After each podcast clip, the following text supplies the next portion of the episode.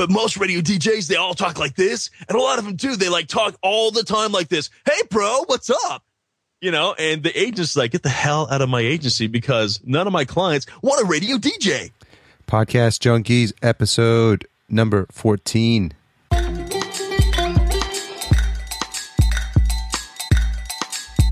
So, for today's show, I've got a treat for you. If you are at all interested in radio broadcasting, the history of it, what goes on behind the scenes, how they figure out to uh, play all these these songs and these uh, radio mixes, and, and why they seem to only be playing the same 10 every time, which absolutely drives me crazy. I get the answers to those questions from Tyson Webb over 20 years of experience. An interesting tidbit uh, as far as the jobs he's had in radio. You'll be surprised at how long he's actually been doing this and how young he was when he got started. It's a fascinating story. We geek out a little bit on Star Wars towards the end, and man, he is truly a fanboy. He's just got an overall enthusiasm and energy that's really contagious. And he does a fantastic job of keeping that up throughout the whole interview. And uh, he's got some interesting things coming up, and he's got some interesting thoughts on the future of podcasting from a radio broadcaster's perspective. So enjoy the show. So, Tyson Webb, thank you for finding the time in your super hectic schedule. What's up, Harry? to make it on to Podcast Junkies. I'm excited to be here, dude. Yeah. I love your I love your podcast. Thank you so much, man. I really appreciate that. Coming from a radio personality such as yourself, that's I love uh, how yeah, no, I love how laid back it is, dude. And it's just it's just like being a fly on the wall, and I love that kind of uh, format. Yeah, I started with um, you know what what we learn uh, as we as we start to be you know go through podcasting and tutorials and all this sort of stuff, and they give you the template to start with, and they say you know do this, and and I think what they want to do is make you feel comfortable and give Yeah. you give you some instructions and some guidelines, and then I think it's up to you to take it um, in another direction or take it and add your own personality.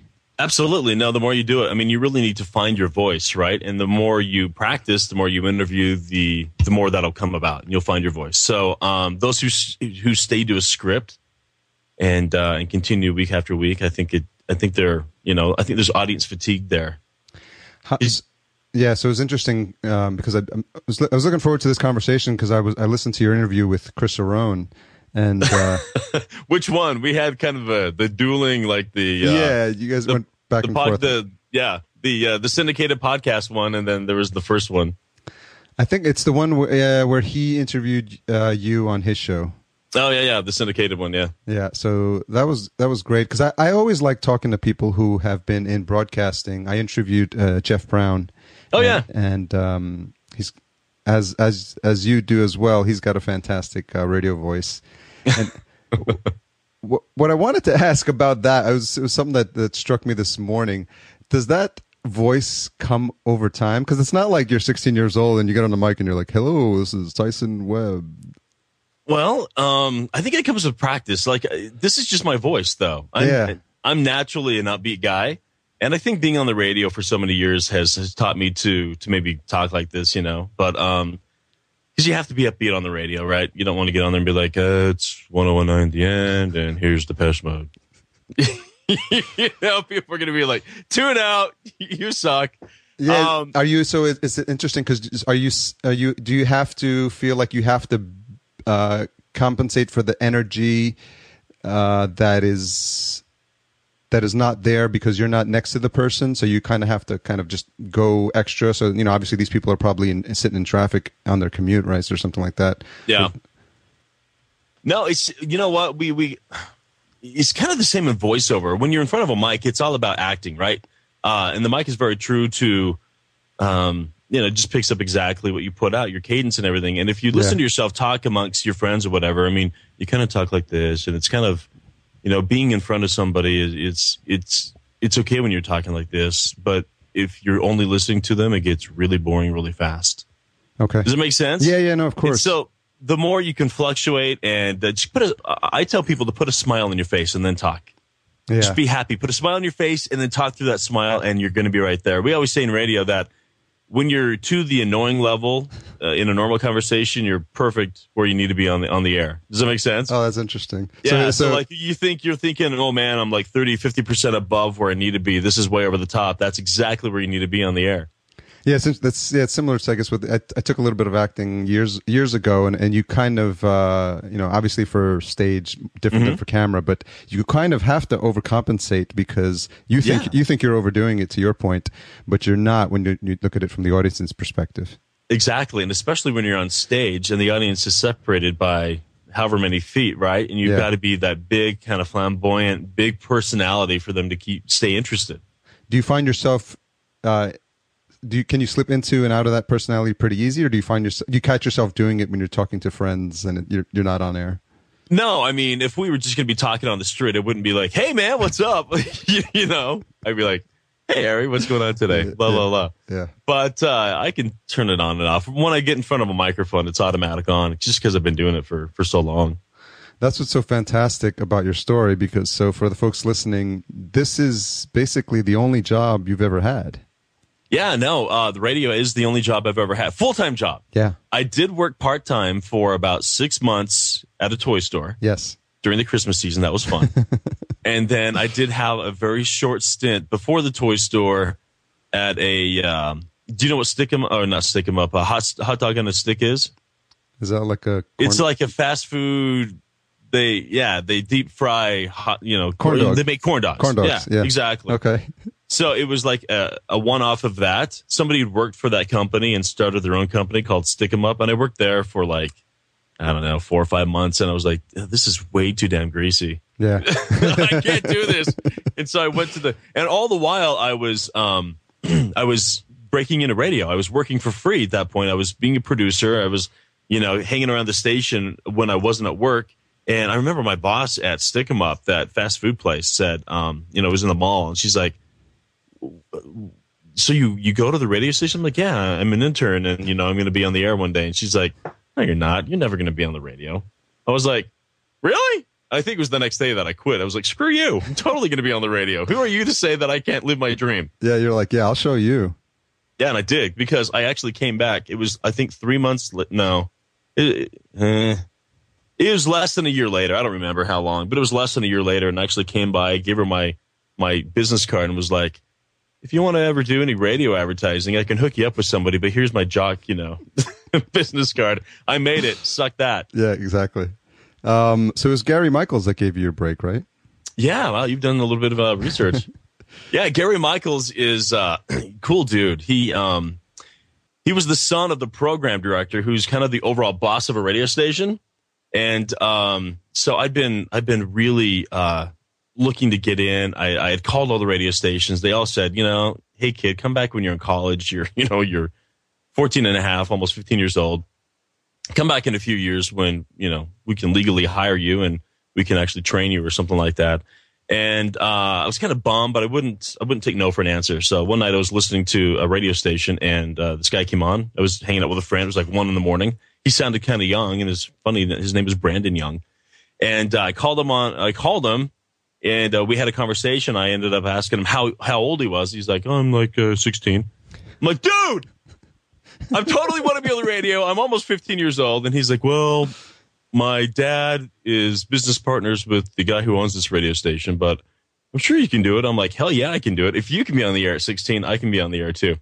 And so that gave me the drive to not give up. And um, I kept I kept on kind of plugging away. And one day, um, one of my friends or acquaintances uh, from school. We were in the same class together, and, and, we were assigned for some reason. She was assigned to do overhead announcements at school, and so she wanted to pre-record and make them professional. And she was kind of a radio groupie for this one radio station called Kissin 97.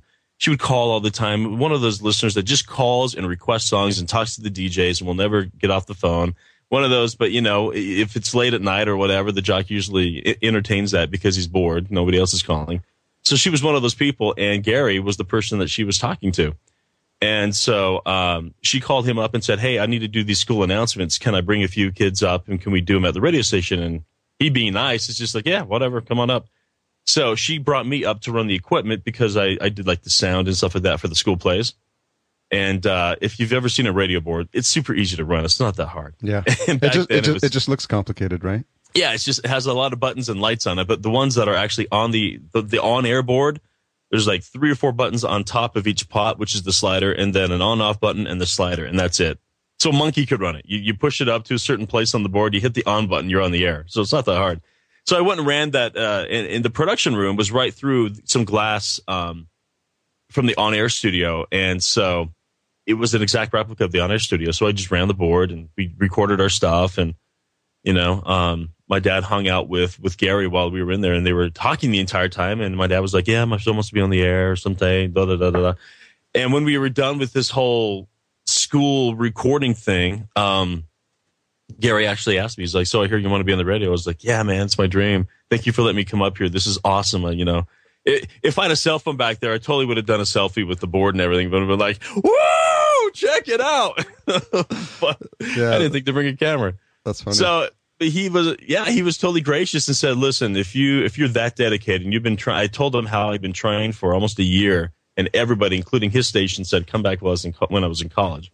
Uh, he's like, well, "Let's just bypass the front desk, and my dad's the boss of the station, so why don't you come up and and train with me?" And I was like, "Sweet, thanks, dude." Yeah, that's such an awesome story. Um, and uh, I, I remember you, you t- touching on parts of that when you were talking to, to Chris. Um, I think what, what's what's interesting for me is that the the fact that you keep saying that you knew you wanted to be on the radio, and you're 15 years old. Yeah, Do you think uh, a lot of people want to do a lot of things when they're 15 years old? Like, you know, I want to be a fireman, I want to be an astronaut, and you know, you want to be. Why do you remember? uh, You know, in terms of if I say go back into your mindset at that point in time, you're 15 years old. You, you're thinking about it more from the fun perspective, or these are the the the people that are entertaining folks uh, on the other side of this black box. Yeah, well, yeah, the whole thing came about. I love music. I don't play any instruments really well. I'm I'm trying to learn guitar. should have should have started a long time ago, but I don't play any instruments. But I love music. Music fills me, and I and I you know just laying on my bed one Saturday morning. I'm a radio guy. I mean, I love listening to the radio because of the music, and um, just this light bulb went off in my head when the DJ came on, um, and I, I thought to myself, uh, that's what I'm going to do. I want to play music for a living, and I, I want to, you know, be on the radio and entertain people. I'm totally going to do that. And from that time forward, that was, you know, it was stuck in my mind, and I knew that was exactly what I wanted to do because, you know, that music fills me. I've been really lucky in my career to be able to continue that that path and only work at stations that, um, that I enjoy the music, you know, that I was playing. If I were to, if I ever had to go to like a classic rock station or an oldie station or something or a country station, I would have quit a long time ago. Yeah, But I've been really lucky. I started out in pop music and then moved to alternative and and uh, yeah. So I guess at a young age, it was just the the the will that you know that's exactly what I wanted to do, and it it meant something to me, and so I wanted to to do that for a living. Yeah, it's interesting. I, I can relate a little bit because I've I've been a DJ of like electronic music and house music for over twenty years. So you're a real DJ.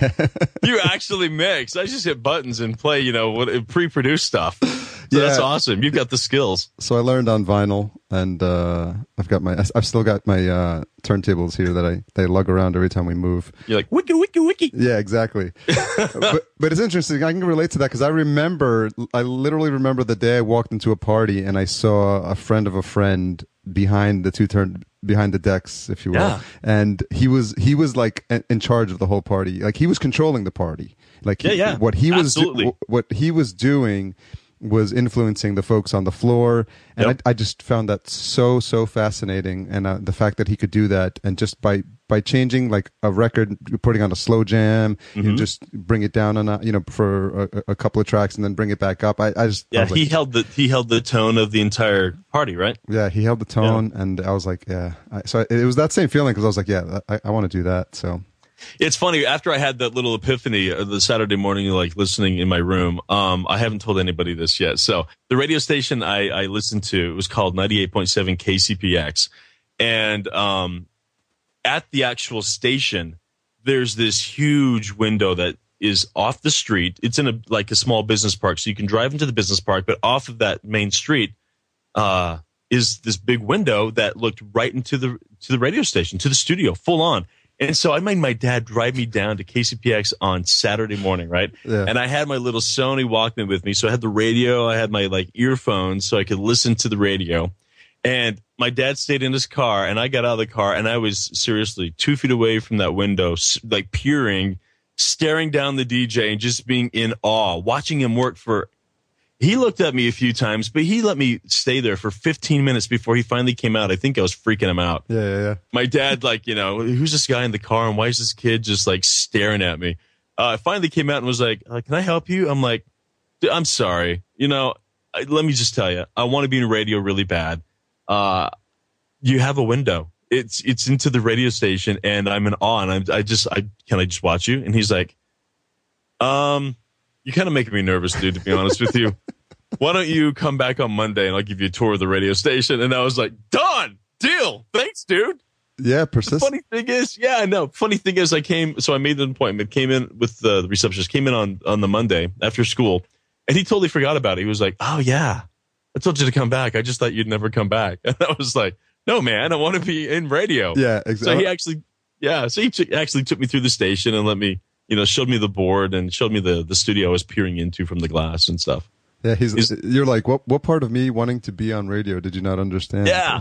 the thing is, I got I the this is before I met Gary, so um I got lined up to be a producer there. They were like, "All right, well, we can kind of use your help. We can't really pay you because you're too young, but it's cool with your dad. Whatever, you can come and help out, and we can start teaching you a little bit about the business." And I was like, "Sweet." And the first day, the day I was supposed to start my my um my internship there, the radio station changed formats from CHR Top 40 to like a hot AC that played like stuff that I hated. like it was old people music. And um, I remember walking in because they did it at 10 o'clock. And that was when my, my, sh- my, I was supposed to show up. So I was in the lobby at 930 there early listening to the station.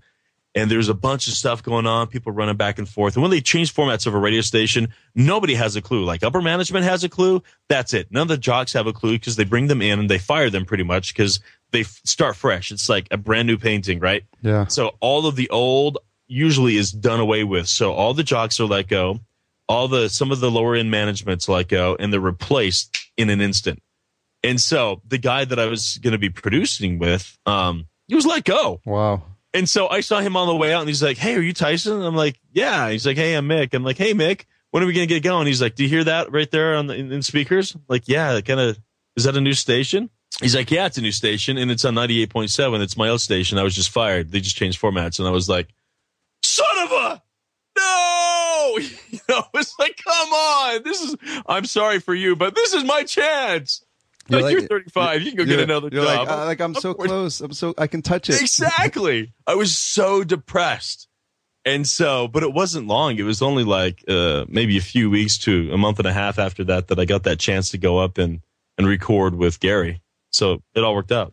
Yeah, it's so interesting. Um, for the folks listening and who don't have an understanding of the inner workings, I guess, behind like formats and how, how many types of formats are there? Oh, there's a lot. Yeah, I mean, so there's just in, in a normal market, you've got a rock, which is an AOR. Um, that's just like mainstream rock. You've got classic rock. You've got um, alternative in some markets. So that's just the rock, right? Then you've got AC, which is adult contemporary, hot AC, which is a little bit more funky adult contemporary, CHR, which is straight up top 40. Sometimes you've got urban, sometimes you've got rap, sometimes you've got, uh, then you've got country in all of its incarnations. So you've got mainstream country, you've got older country, you've got classic country. It's like, that's crazy. you know, and that's just the normal market. So what was that? That was at least 10, probably 12 formats, right? yeah. So there's, there's a ton. Yeah. And then, so you said you said you had um, uh, you were drawn to more modern music at the time, right? Yeah, so I started in top 40 music. Um, that was kind of what I was into. And then I, I, uh, I got my ears on alternative rock and I never went back. So at the time, I mean, when I was starting on the air, it was still a top 40 radio station. I was playing kind of the SWV and Bobby Brown of the day, you know, Yeah, I was playing that Yeah. song "Humping Around." You remember that Yeah, song? yeah, yeah, yeah. We're, we're I think we're about in, in the same Yeah. same Janet generation. Jackson. What else? What else was a uh, TLC? What else was going on back then? Yeah, well, uh, it was a lot of yeah, a lot of the uh, yeah T- TLC, Right? Brand, Brandy, Monique. All- Yes, there you go. Exactly. So I was playing that stuff. Do you remember Natural Selection? Do anything? That song from Natural Selection. Natural selection. I probably know it if I heard it, but Oh, hang on. I'm gonna grab. You can edit this out if you want, but I'm gonna grab a chord. I'm gonna I'm gonna find it. Hang on. Yeah. Um, so this was my first song I ever played on the air, and uh, so I'll never forget it. But it's a piece of crap. It didn't do very well. Um, did you have? Did you you were able to choose it? It's um no. So um here, sorry. Typing and talking is hard to do. so what happens at a radio station is uh, the program director will choose the music. So what happens is the program director chooses the music and then they schedule 24 hours in advance. So they take all of the requests that have come in. They take all of the uh, record sales, market information, all of this uh, all of these like stats and numbers and then they they will program the next day's music so when you call and request a song at a radio station eh, you know you've you've always called i mean you've heard somebody call and request a song at a radio station and it's like they'll play the caller and they'll start the song immediately Yeah. right after or even during the call they're like hey can i hear like depeche mode do Yeah. you know strange love and then all of a sudden it starts under the call and they're still talking well, that's Yeah, because that caller was pre-recorded right? Of course, yeah. and it could have been hours ago, but you know, Depeche Mode was on the log for two o'clock. That call came in at noon. And so they just waited until the song came up. Usually what happens is a program director, well, this is always what happens, especially now. There used to be some leeway, but now there's no leeway. Uh, the program director will set the music for an entire 24 hours. And then that's called the log and they'll import the log into the computer, which puts all the songs in order and the jock just plays them. Yeah. And there's so much competition now that um and, and, and these this, these songs are so fine tuned to play in a specific order, specific time that if the jock nowadays uh, varies from that, most radio stations, I mean, that is that is your first warning. You get three and you're fired. Wow. You know, it's that intense. Back in the day, like when I started, we had a little bit more leeway. All right, so check it out. Here's the song. Go to play. Tell me if you recognize this. Did you hear it? Yeah. Okay.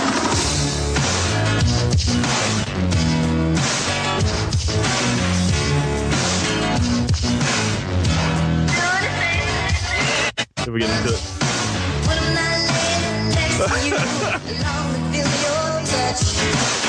Anyway, you don't remember. That's how big of a hit it was. That's- that was the that- first song I played on the radio, and I remember, I remember walking up that intro. This intro will always like be in my head, right? I'm like, um, Q99, Utah's hit music station. Um, Tyson, and um, this is Natural Selection. It's called Do Anything on Q99. Hey, look, I can still post it. There you go. Uh, that's hilarious.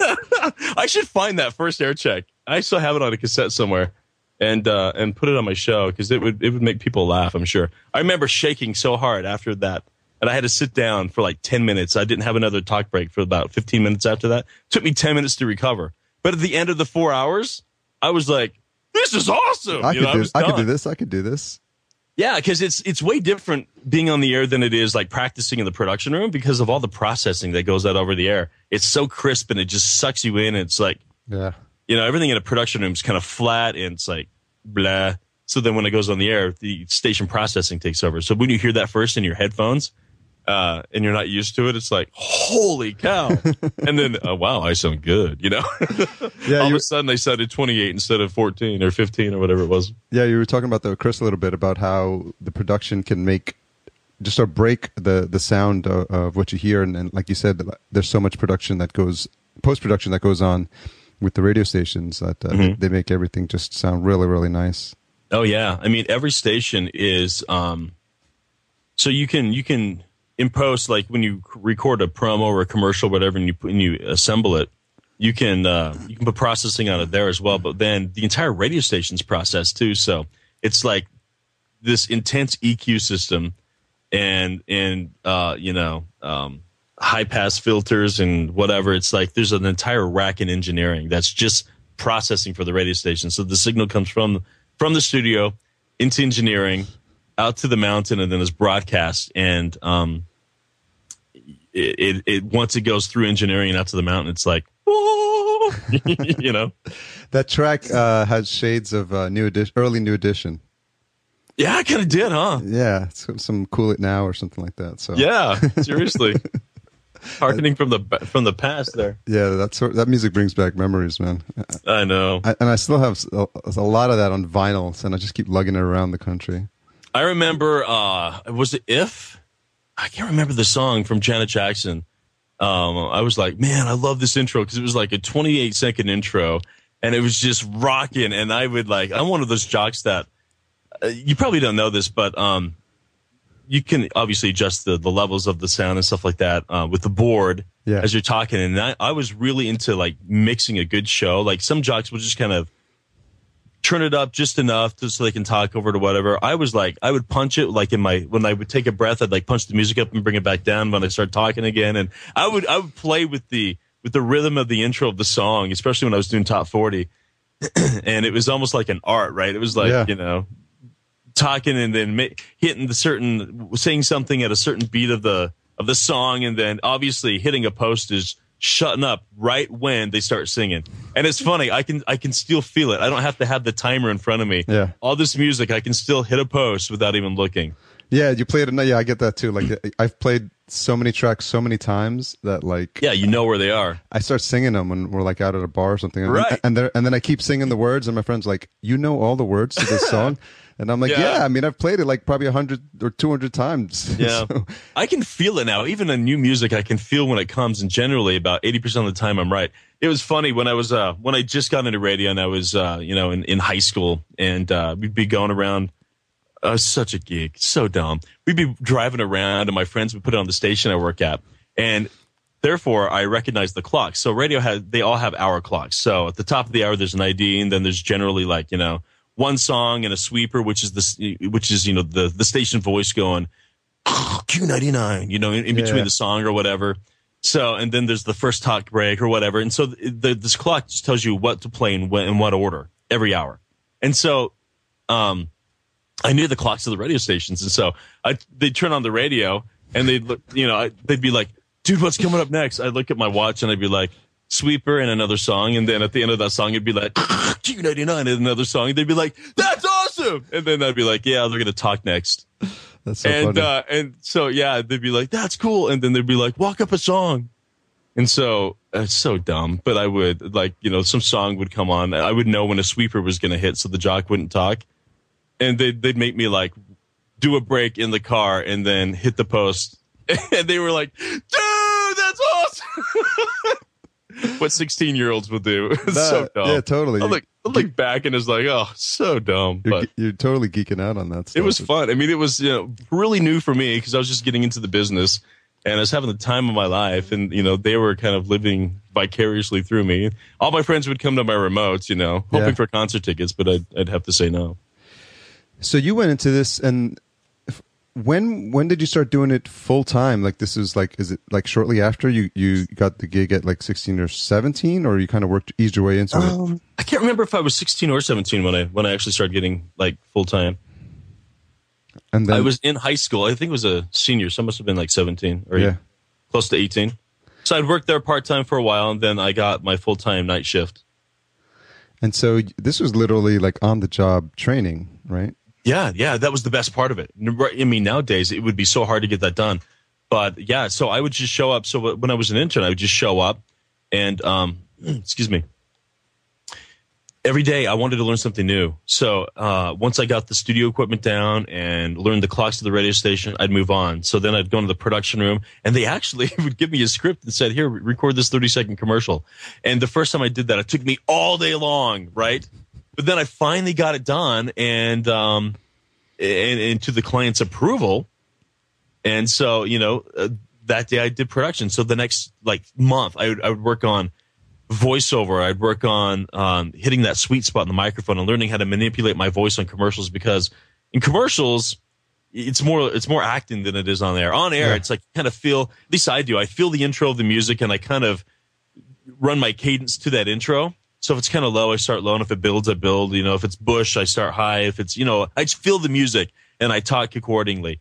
Uh, but on a commercial, you kind of have to feel like, okay, you're doing a car commercial. You want more energy. You're doing a commercial about, you know, Viagra, whatever it is. You got to kind of bring it down to be more sensitive, you know, and you got to choose the appropriate music and stuff like that. And so yeah. that was fun to learn. And then when I got that done, I'd go to engineering and I'd be like, what does this do? Uh, tell me about the processing. How do you adjust this? And so I've learned pretty much all aspects of a radio station. In fact, I was just, um, last year, uh, just until last August, I was the program director of an alternative radio station here in Salt Lake City yeah. until another company bought it and changed formats, and I quit. Suckers. Um, but uh, I was the only PD that would go back into engineering, and I tweaked the processing on the radio station because I didn't like how it sounded. I was like, this does not uh, convey the sound of, that I want of this alternative radio station. This is more of kind of a of an AC kind of a top forty sound. I want this to be a little bit more rock driven. I want it to be backed off now, not so much active rock, but kind of in between. And I would, I, I went in the back and I, you know, engineers like, here's the password for the processing because it's all digitally password coded. So yeah, yeah. nobody can, you know, come down and start messing with it because it's the overall sound of the radio station. So I go back into work at, at night, um, when the night jock's on and I'm like, Hey dude, just to let you know, I'm going to be messing with the processing, but I want you to let me know your, your thoughts and uh, yeah, I totally changed the processing and how the EQ and everything of the radio station was. And it's funny because you know saw a little bit of a bump in in uh, ratings after that too. It's you have to think about all of those things when you when you develop a, a radio station, not just all music and the presentation of the jocks. It's also how it sounds coming out of the speakers in different cars too. You know, I'd get in my car, put it on the set, and get in my car and drive around for ten minutes you know, and kind of see how it sounded in the car is vis-a-vis of the studio, which is like a, a really nice stereo. Yeah. So. Yeah. yeah. The car uh, example is interesting because when, um, I've produced a couple of, uh, tracks, I would have monitors in my, not soundproofed uh, office and then yeah. i'm like man i really need to understand like how this sounds in like a, a semi studio environment i just got into the car i just yeah. put the track on close the doors and i had a pretty decent uh, sound system in the car and then and, and, and i was like okay this this sounds pretty, much much much different and I, you, you could hear things that you wouldn't hear when you're in the in the uh, office yeah. studio. No, that's important because I mean I know for radio, ninety percent of all radio listening is done in a car. You yeah. know, that's a good point too. So, I mean, I'm sure your music's close to the same. Yeah. So the the uh, the voiceovers, when did that start? Because uh, you were you were picking that up, right? The the tips on how to do that. Yeah, I didn't start voiceover until I was in my mid twenties, though. Okay. So I was on the air for a long time, and um, it was funny because I had this I had this great boss. Um, his name is Mike Stalker, and uh, I, I kind of came off the air for a while, kept on doing on air, but came off full time um, and, and went full time into what's called production, and that's the voicing and imaging of radio stations and creating commercials for for the radio stations. And I wanted to, you know, I hadn't done that yet, and I'd been on the air for well over ten years at this point, and so I, I stayed on the air part time, but I came off and and was in a you know recording studio all day long making commercials. And it's cool because I'd taken some acting classes in college, so that helped and uh, I really hone my voiceover skills there. Most agents, if a radio DJ comes in, will say, "Not interested." I don't want a pukey radio DJ, dude. I mean, like like you said before, are you always like this? Yeah, yeah. It's like no, I can turn it on and off. It's like, but most radio DJs they all talk like this, and a lot of them too. They like talk all the time like this. Hey, bro, what's up? You know, and the agent's like, get the hell out of my agency because none of my clients want a radio DJ or they'd go to a radio station and you know pay for the 50 bucks for a radio dj to do it. Yeah. so they want a true voiceover artist. And so i took another 10 years there and uh and honed that craft uh, and uh still still still working on it. Um and and started doing um radio commercials for not only my group but it was great because um i came to be my my mentor my boss at the time was a was a great voiceover actor too. And then he kind of um, so he instructed me for years, and then after that, it's like we kind of not separated, but we were still in the same department, still the same radio group, but there were seven stations, and so I take care of some, he'd take care of the rest, and we'd kind of just you know share commercial load, so our voice isn't always on the radio station. We had a good mix, and we hired out uh, two other female voices and two other male voices, one a little younger and one one way older, like in his sixties and one of the females could do children. So we were covered. And so at that point, it's like people started coming to me to to voice their commercials, and then I would get paid. Um, when the, what happens when you're a voiceover artist? Um, you get paid like on a 13 week uh, flight. So the the flight usually is 13 weeks long, and you get paid a set amount. And then if it goes over that, if they if they use it past 13 weeks, they pay you again. And even though I was working at a radio station, we worked it out with management that they would. It was almost a mini agency, so they would uh, invoice for us. We'd invoice through the station. They'd get paid because if the client didn't pay, then they could go to collections. And so we always got paid on time in our in our paycheck without having to collect this money, and it was side money. Okay. And my boss was so good at letting the station or talking the station into realizing the talent they had in the building and to let us do this on the side. And there were about three years in a row that I made the same amount of money as my paycheck from the radio station and outside work because I had built up over time all these clients that just every time that they wanted a commercial made, they'd come to me. So it was either my voice or somebody else's voice, but I would always produce it and then send it out house to play in the rest of the market and I get paid for it. So that was awesome. So Yeah. then I got, you know, my agent and um, the rest is history. So I just keep on, it's a skill you just got to keep on practicing, you know? It's There's- it's uh I'm I'm gonna like um, mark this episode as like uh, broadcasting 101. I think there's so much, so many nuggets of information in here. Like for folks who want like really like the the back room uh, workings of, of what's going on. I, I think Yeah. it's, it's fascinating stuff, and um, I, I, I'm going to continue to refer people to this episode going forward. Can I make a plug? Of course. I'm working on a product called Podcast Innovations. You can get it at podcastinnovations.com. And basically, it's a uh, it's an advanced podcasting course. So I'm gonna, I'm pretty sure I'm gonna put the basics out there for free, Yeah. like how to get started, because you can get that anywhere.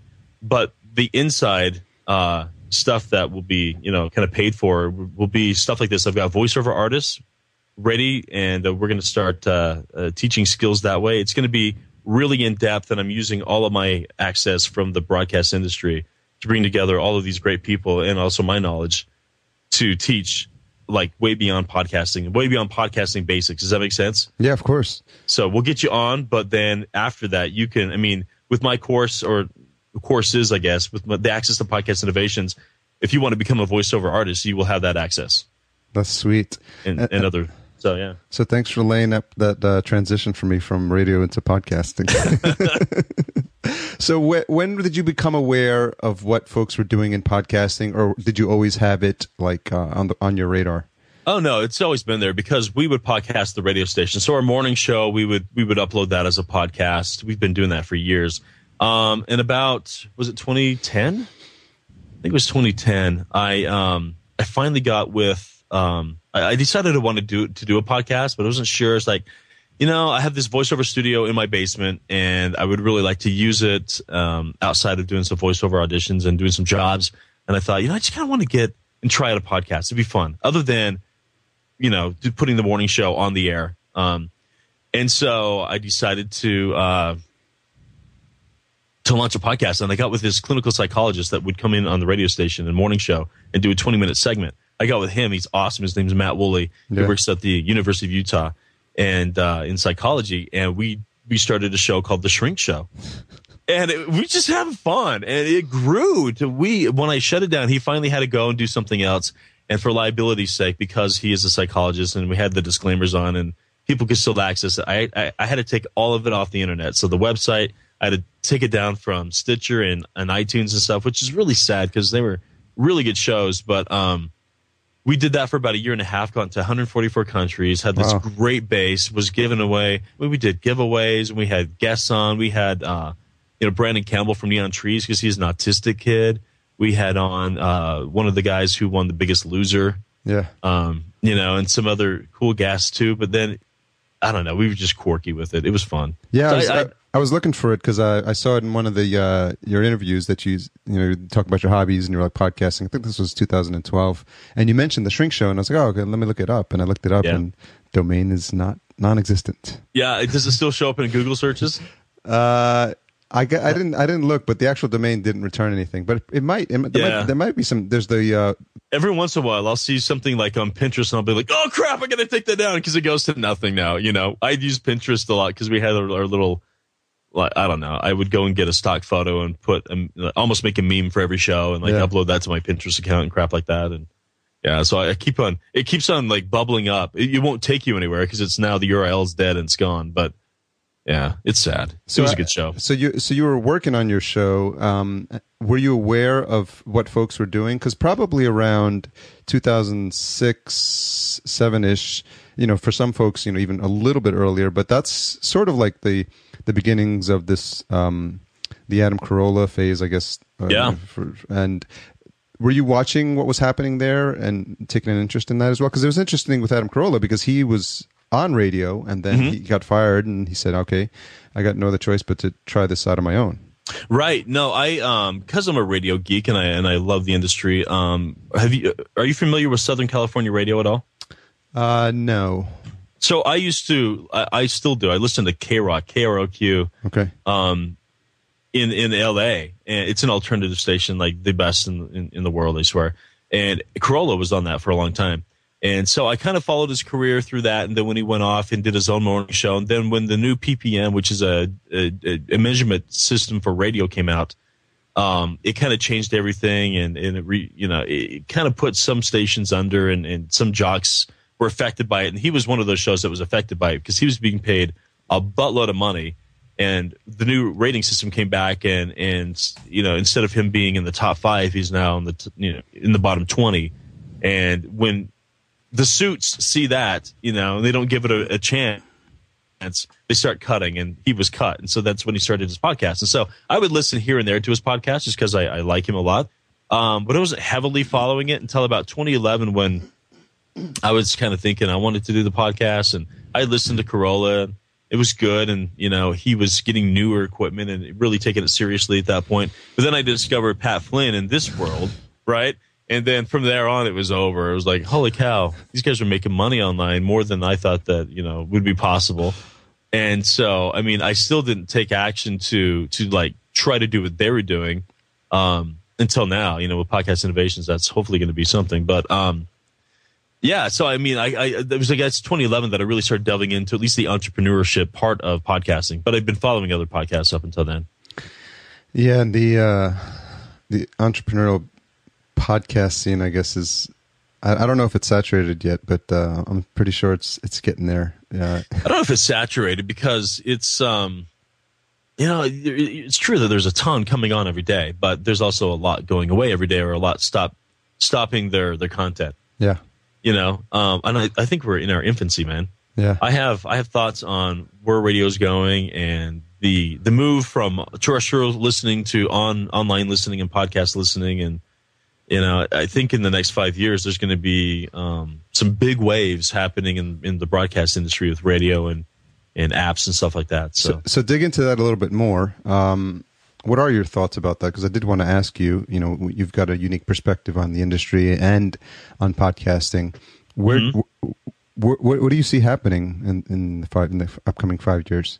all right, so these are my thoughts and my thoughts only. It's not Bible, but you know, being in the industry for a while, radio is still very strong, and most people get their new music from radio. However, the younger generation um, still listens to radio, but there there are other options out there. So my thoughts are this, um, and these companies are super smart. Disney and Clear Channel. Clear Channel owns like a gajillion radio stations. Every every market almost every market in the U.S. has a Clear Channel radio station, and they're like you know the conglomerate from radio. But um, they developed iHeartRadio, right? So it was first it was just an app to listen to their radio stations, and then they were like they they got brilliant and they they they changed it, and now it's it's like another Stitcher or Pandora.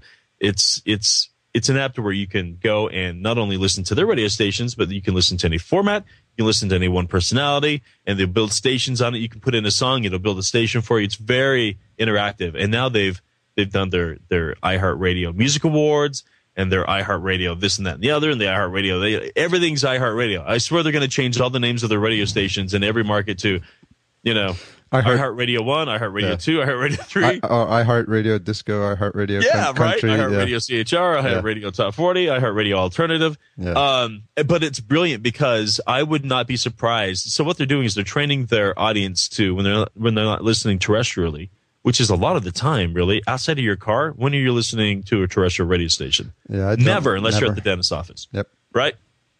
You're at your desk, you're streaming. You're somewhere else, you're streaming. Um, if you're listening at all, so they're they're training their their massive audience to listen to iHeart and to still be their massive audience, but on a new platform, and it's working really well. And so, I can see them taking in their smaller markets and especially some stations that are not profitable taking those stations, getting rid of them, selling them back to the government, maybe either selling them to another owner, or I can see them just leasing it back to the government and having the government buy him back because we need more bandwidth for data Yep. for our cell phones and for all these devices, right? And that that it's all part of the radio spectrum. It's certain parts of the spectrum, and so if they sell some of this back, they can use that to bolster their their data streams. And Clear Channel's happy because they still have a radio station. They don't have this the stick, the tower, all the all the costs surrounding that.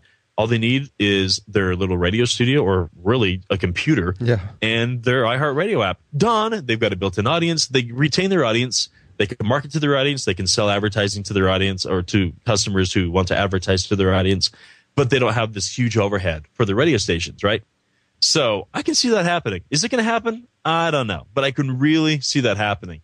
And I can see, like in Salt Lake City, it's nuts. We are over radioed here. We have over 65 radio stations in Salt Lake City. That's more radio stations per capita than anywhere else in the United States. We out we outdo New York, Los Wow. Angeles, Chicago. Um, I, I want to buy 40 of them and just turn them off. You know, Yeah. So I can see a, a, a market like Salt Lake and even some other markets that have, you know, 20 radio stations now in five years, maybe having 10 or five.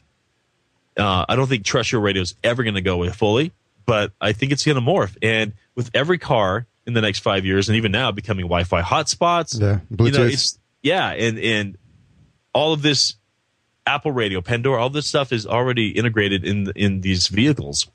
It's so easy to just get your content online, and um, I'm hoping that Apple will. Um, they they say big things are coming for podcasting. I'm hoping that they're going to integrate podcasting in their in dash, uh, in these automobiles that they're you know getting contracts with when they put Apple their Apple in dash in these cars. Yeah, they've got a couple. I think they've got a couple cars that they're doing it already. I forgot what cartoons. they do. I don't remember who it is either. Yeah, I, I was thinking about. I recently bought a car, so I was thinking of getting that um, Yeah. in in the car. But right now, like my car came with um, XM Radio, the, the three the three month subscription to XM. Yeah. and I'm really thinking about it. You know, in the past, I would like to, I'd like the opportunity to have different stations to listen to, but when I think about the hundreds of stations that are on there, I mean, I would probably listen to two or three. Yeah. And and when even when I turn those on, I'd like maybe twenty percent of what they're playing. So I'm like, I got tons better music on my iPhone. I'm just gonna Bluetooth it, and that's Yeah. that's my new radio.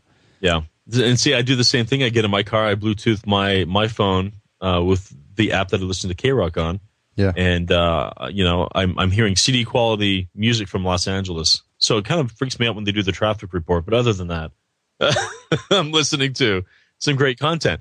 Um, and you know, and I- think that'll just expand as this technology um, is you know peripheralates more, and with the right um, in dash device, Yeah. you will be able to get any streaming content from anywhere in the world. Really, Yeah.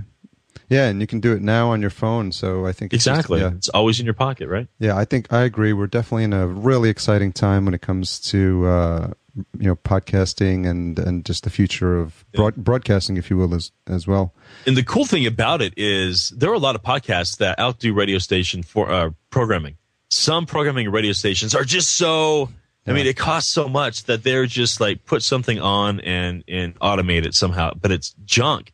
And there's a lot of podcasters out there doing extremely good work. And so, um, it's anybody's oyster, really. You don't have to have a background of podcasting or broadcast if you want want to, you know, be if you want to be a broadcaster. You need to spend a little time to learn how to use your voice, maybe how to Yeah. use the microphone correctly. Not being over here, as Michael O'Neill says, "Don't be over here." You know, it's like, and he's totally right. There's a sweet spot in a microphone. You should use it. Learn how to use your voice and make some killer, kick-ass content. Put it out there, and uh, you know you can be right up there with your favorite radio station in a few years. And I think the folks that are succeeding now that don't come from a broadcasting background are demonstrating that what you're saying is actually true. Yeah. And uh, one of the, I got a I got a pet peeve on radio. What you know, and I listen to a radio station. This is one of the reasons I don't listen. Like, okay, I, I turn it on and it's like uh, uh, Madonna's uh, whatever, like a prayer is on, and I'm like, oh, What they- what they- radio station are you listening the- to? No, it's the 80s. I'm on the 80s on, Oh, on. XM, so I I listen to some 80s stuff. I'm like, oh, okay, Madonna's track. I literally like get back in the car like and two hours later, and it's the same song again, and I'm like, come on, the 80s. There's like uh, t- could, a t- billion songs. a billion songs from the 80s that you could play or if you just you could spend the whole year just playing number one hits like Yeah. literally like you can't find another song to play or even another madonna song like Well, here's what happens in radio, and it sounds like if that 80 station is an 80 station, they've they've segmented the 80 station, they've segmented the 80s um, decade, right? And they're they're probably focusing. They probably said, look, if this if this radio station, which is an 80s station, let's put it in 1984 and run it like we're in 1984, and it's going to be a top 40 80s radio station. So then, so here's what happens in radio it's all about radio listening only happens usually in a car like i said and we're lucky if you give us seven minutes of your time uh, an hour right Yeah. and generally most people only listen to maybe an hour a little bit more of radio uh, in, in an entire week and so we're judged on a quarter hours so to get our listening you have to listen for at least five minutes in a quarter hour for us to get for for it to count in ratings does that make sense yeah yeah yeah so, um, and it's your your mass audience. You're not just one person, right? You're you're talking to hundreds of thousands of people, and you're broadcasting to hundreds of thousands of people. So here's what happens. Um, there is so I'm just going to say alternative because that's what I do. So there's categories A's, B's, and C's. A's there's only usually five songs in that category, and they rotate um, about every 90 minutes. B's there's about seven songs in that category, and they rotate about every hour. C's there's about five songs in that category, and they rotate slower, maybe every maybe once an hour. So out of that five songs, it take five hours to rotate through all of them. And then you've got your golds, which are like, you know, your 90s and then your, your 80s if you play that deep. and your 2000s are kind of more in between. So what happens is every hour is broken up to our, our goal is to, you're going to hear a hit song every, in the 15 minute, like we, we program to 15 minute segments. Yeah. So you're going to hear an A, which is a hit song, right? It's like the biggest and baddest song right now. You're going to hear a 90s song, which was freaking awesome in the 90s next. Then you're going to hear a 2000 song, which wasn't A two years ago, you know, like a Mumford and Sons or something like that or, or whatever. And then you're going to hear a new song. Um, and then it starts over again. it's so interesting to hear it broken down like that that it's such a formula So yeah, it's definitely formula, and that's why I was talking about before. If a jock messes up with the music rotation, if they if they play something else without getting an okay from the program director, it's like He's your out. ass is on the line because it's it's such a formula because we want to retain that listener even another thirty seconds. yeah You know that makes all the difference.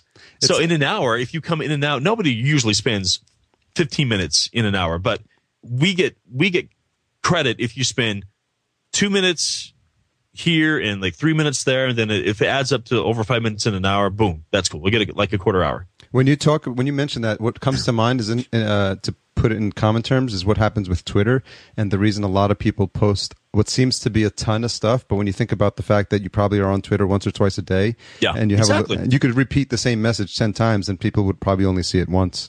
Right. And if you have 400 Twitter followers as opposed to 4,000 Twitter followers, you're also that message will be diluted. If you have 400, you'll see it more often. If you have 4,000, you might not even see it Correct. unless you're scrolling through your your wall. You know what I'm saying, or Yeah. whatever it's called, your feed. your feed. Yeah. So, so uh, we've got a couple more minutes here. I, I want to uh, talk to you about your show, uh, the Go For It show. Um, what are your plans? You're up to about episode 30, 34, I think. Was it 34, Or- or 40. 36? Yeah, something like that. But uh, so I don't even know. Yeah, my next show is going to be 37. how's it? You know, real quickly, how how's it been going for you? And then, wh- what are your plans for it? And you know, any any thoughts on what you might change going forward? Yeah, so I'm constantly changing stuff going forward, like um, the branding of it, especially because I'm a marketing guy and I I still hate my branding, but whatever. I like the logo, but everything else kind of sucks. So I'm Yeah. gonna be messing with it. But for the show i- itself, really, it's a motivational show. Really, um, I wanted to after the shrink show went away, I wanted to continue a podcast, and I really wanted to start teaching people how to how to podcast uh, well and and bring people up to a broadcast level and then beyond if they wanted to do that.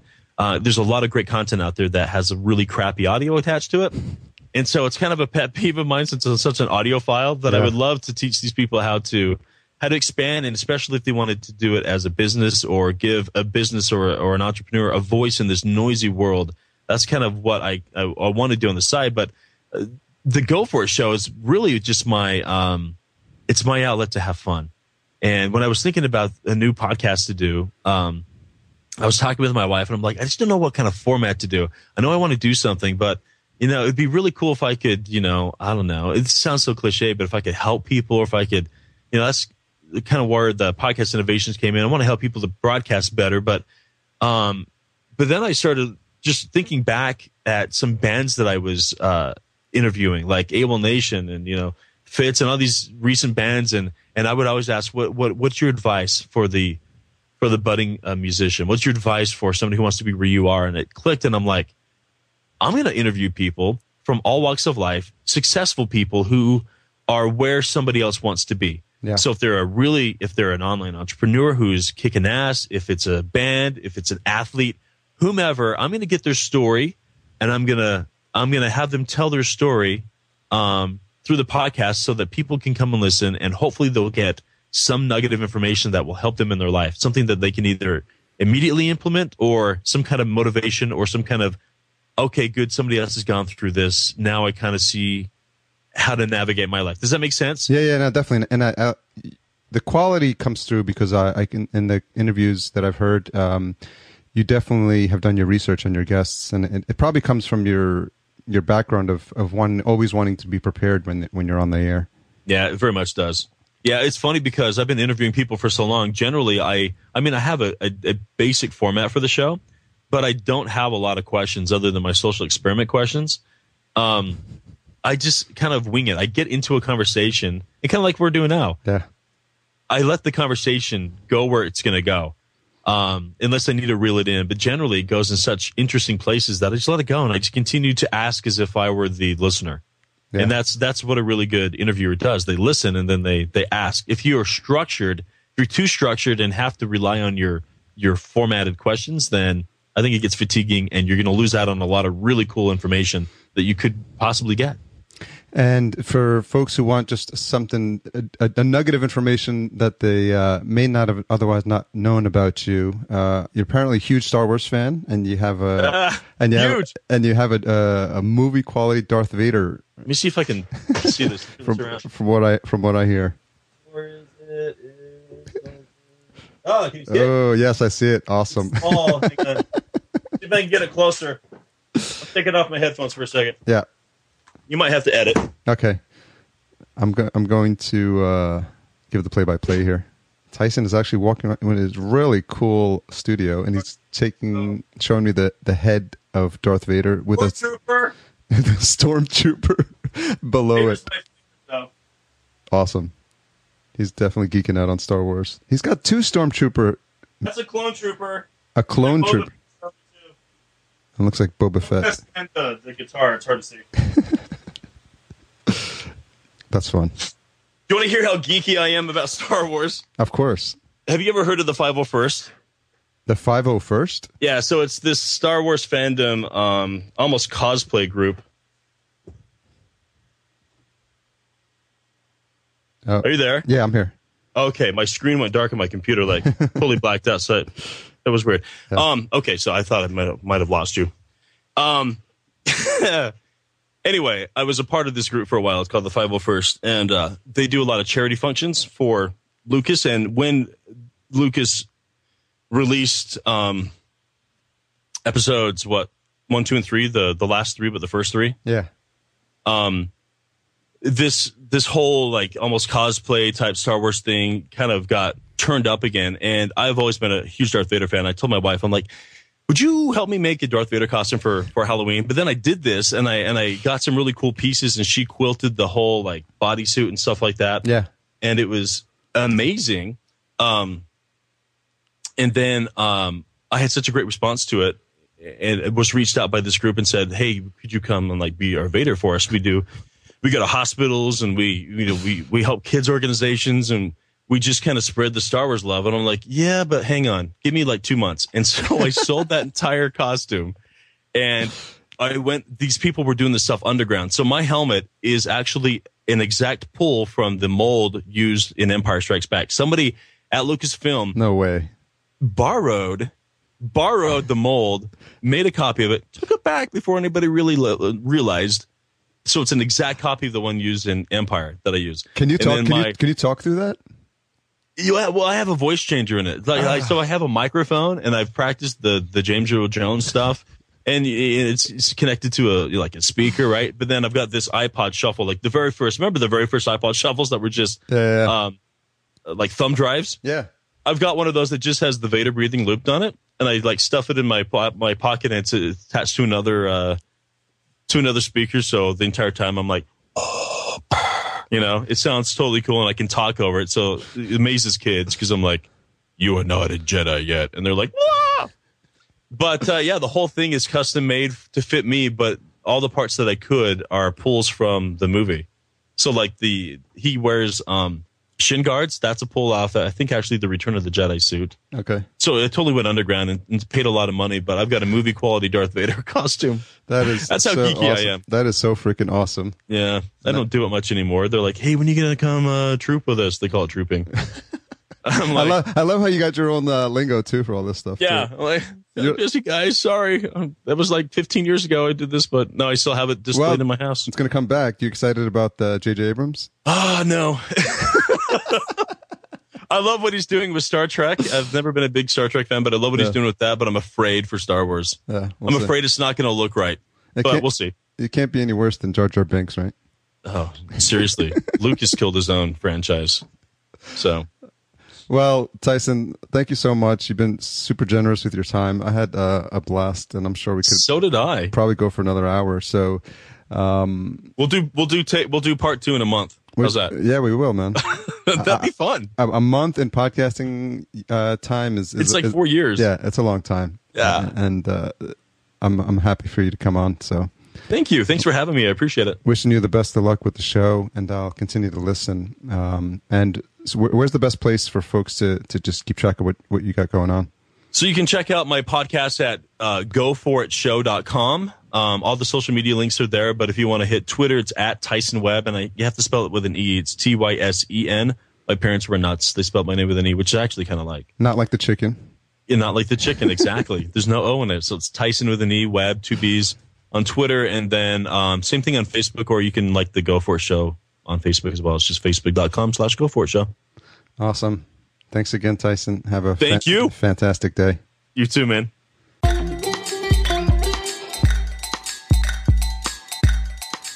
Okay, I warned you. Tysen is indeed a super Star Wars fanboy. Almost said Star Trek. he wouldn't have appreciated that. I got a ton of behind the scenes info on the workings of uh, radio and broadcasting and the decisions they make that seem ridiculous when you're on the listener side of things. And I think just his perspective is uh, pretty fresh, having been at it for over 20 years. And he, I, I like uh, the things he's saying, and and I think I what he's going to do with his podcast innovations product sounds really interesting, and it's going to bring a fresh perspective into that space. So I'm definitely going to keep my eyes on that. I think that's going to be um, something that uh, I might want to actually take part in. So podcastjunkies.com slash 14 full show notes for everything we touched upon here. Uh, as always, we love and live off of ratings um, and reviews in iTunes. So, uh, if you please would go ahead and do that, it helps build the show's uh, growth and momentum, and it's just a nice thing to do, right? In the feedback section of the show notes, you can get the details to uh, iTunes and Stitcher and leave us a review. So, uh, we definitely want to know how the show's working for you, and uh, you hear me say it after every episode, and I just can't say it enough uh, because uh, we, we love the feedback, and uh, you know, you get the picture. So I've got um, some interesting guests coming up in the future. Uh, hopefully next couple of weeks, and um, I'm really excited about them. They're not in the entrepreneurial or podcasting or broadcasting space, for that matter, but uh, there's some names that I've come across who have a very interesting story to tell, and uh, hopefully I'll be able to to get those lined up and out to you guys. That's about all I can say about that. so consider it uh, some sort of cliffhanger as to what's to come. So thanks again for the feedback I've gotten so far, guys. Really, really helpful.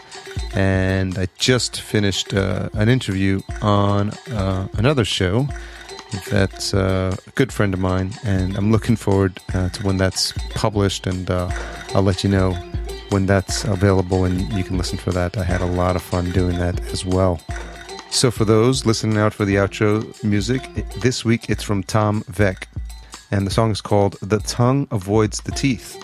So, I started this last uh, episode, and I'm going to probably continue it on this one just for the sake of avoiding any drama from the copyright police.